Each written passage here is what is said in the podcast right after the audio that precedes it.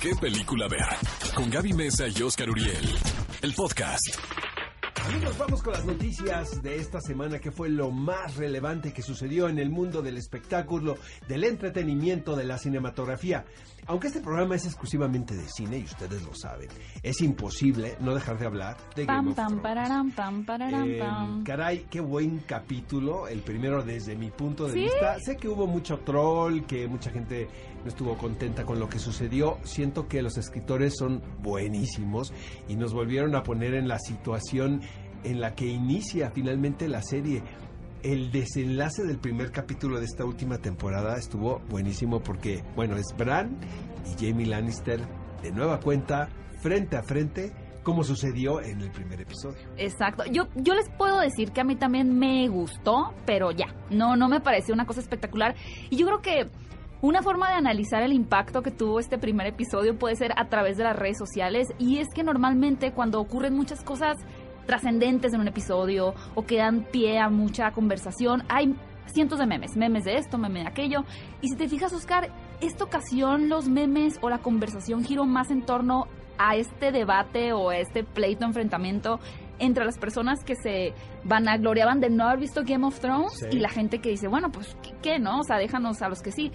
Pero yo creo que fuera de un meme ahí con Cersei y los elefantes, Ajá. no hubo más allá de ello. Yo creo que tiene mucho que ver con que hay que darle eh, un respiro, ¿no? Hay que esperar a que la serie despunte Ahora, realmente. fue año y medio de espera. Y es que luego es como serie de televisión de las que veíamos antes en, en vaya, en la televisión, que se iban a corte comercial, que se quedaba así en super tensión y regresaban en corte y como si nada hubiera pasado, ¿no?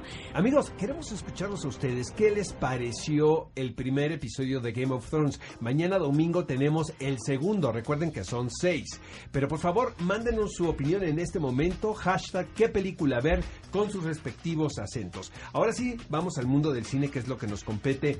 Está aquí a la vuelta de la esquina el Festival Internacional de Cine de Cannes. Este pasado jueves se develó la, la selección oficial de este festival. Pero la noticia aquí, amigos, es que ustedes eh, lo saben. Ha habido em, fricciones entre las casas productoras de contenido para plataformas y televisivo y los organizadores de este festival, quienes son pues un tanto más dogmáticos, más ortodoxos y quieren que todas las películas se proyecten en pantalla grande. Esto sí ha sido un debate y ha sido un tema, es muy interesante la verdad las dos posturas. Pero ahora resulta que, pues como todo, Gaby, a los consentidos pues sí les dan chance, ¿no? Sí. Y en este caso es Nicholas Winding Refn, quien, como todos ustedes saben, es un habitual en la programación del- de, de este evento.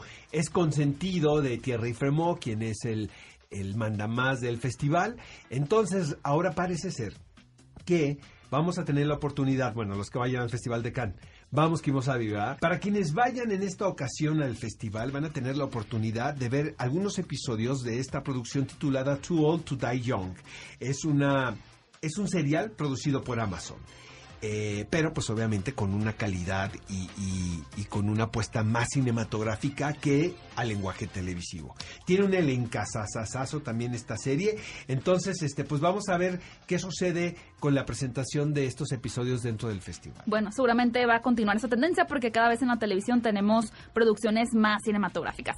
Les quiero contar la siguiente noticia que es muy divertida y se trata de una, una disputa, una pelea pasivo-agresiva que ocurrió entre Patty Jenkins, directora de Wonder Woman, y Ryan Murphy. ¿Qué pasó? Resulta que Ryan Murphy anunció que la próxima temporada de American Horror Story va a llevar el nombre de 1984, haciendo referencia a todo el cine de horror que hubo en la década de los 80, por ejemplo, películas como Viernes 13, eh, Pesadilla en la calle del infierno. Y a eso, Patty Jenkins obviamente saltó con un comentario diciéndole a Ryan Murphy que no tenía mucha creatividad porque el título de su película de Wonder Woman también es 1984, como si la señora, como si la señora fuera dueña, ¿no? De- del o como si a ella se le hubiera ocurrido que algo se podría llamar 1984. Se ve que tiene su temperamento Patty Sí. Jenkins. Acuérdate que ella iba a ser la directora de Thor Es ruda. y es despedida por los productores. Ay, no me acordaba, ese es un muy Ah, buen chisme. Bueno. Ryan, Ryan Murphy le contestó a este semiataque que también existe una novela muy famosa de George Orwell que lleva el mismo nombre de 1984. Por lo cual por ahí continuó una serie de comentarios, como digo, ¿no? Un tanto pues pasivo-agresivos. Yo creo que Twitter se ha convertido en una red social que puede ser tan hermosa porque te permite eh, consumir información o comunicar, pero también es bastante tóxica. Yo creo que este tipo de, de comentarios que se dieron entre Patty Jenkins y Ryan Murphy seguramente tenían un carácter mucho más, más bully. Oye, Oscar, hablando de 1984, no sé si recuerdes, pero esta fue la el año en, en el cual se estrenó por primera vez la película de Terminator. Y en cuanto a ello, queremos contarles que pues la gran protagonista de esta película o quien fue una actriz memorable en esta franquicia, la señorita Linda Hamilton, dijo recientemente que las últimas tres películas de Terminator eran para ella totalmente olvidables. Es decir, podemos considerar la primera, la, la segunda entrega y demás, pero por ejemplo, la del 2015, que es Terminator Genesis, para ella, hagan de cuenta que, que no existió.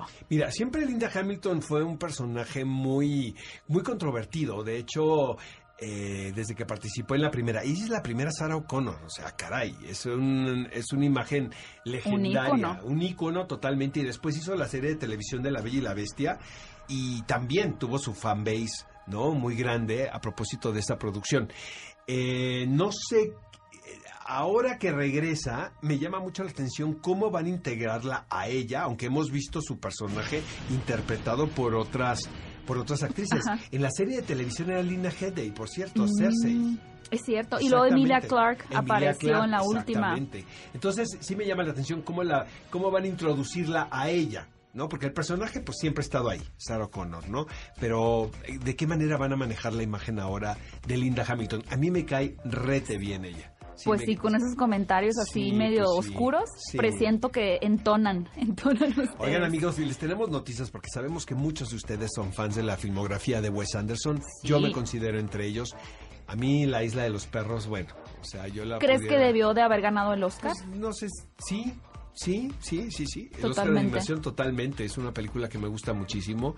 El cine de Wes Anderson este, yo creo que mi favorita es de Royal Tenenbaums. A mí, yo estoy deprimido y yo pongo de Royal Tenenbaums, a la verdad. ¿Pero de qué año es? O sea, ¿no te han gustado tanto fuera de Isla de Perros? Por ejemplo, Hotel Budapest o Fantastic Mr. Fox. Sí, pero me sigue gustando más los Tenenbaums. Yo sí conecté muchísimo con esa película. Que diría Freud, ¿no? Pero bueno, esta última producción se llama The French Dispatch, amigos, y lo poco que se sabe, porque como todas las producciones de Wes Anderson, se llevan a cabo pues de una manera muy sigilosa, ¿no? Casi, eh, casi escondidas en secreto. Y sabemos que es un homenaje a la profesión del periodismo, lo cual me parece algo como muy, muy actual y Siento que te vas a identificar. Muy, ad hoc. Está situado en Europa en el siglo pasado, amigos, y los protagonistas pues son Timothée Chalamet, Bill Murray, Benicio del Toro, Saoirse Ronan y varios personajes que participan una y otra vez. Bill Murray es la musa. Es la, musa, de Wes Anderson. Exacto. Dice eh, Wes Anderson que es muy probable que la película se estrene a finales de este año. así que mm. tenemos buenas noticias.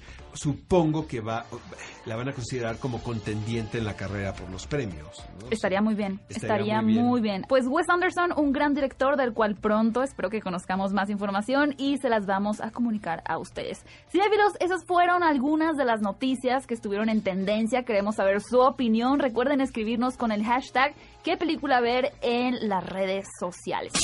Ve a Cinépolis y utiliza el hashtag qué película ver. Escúchanos en vivo todos los sábados a las 10 de la mañana en ExaFM 104.9.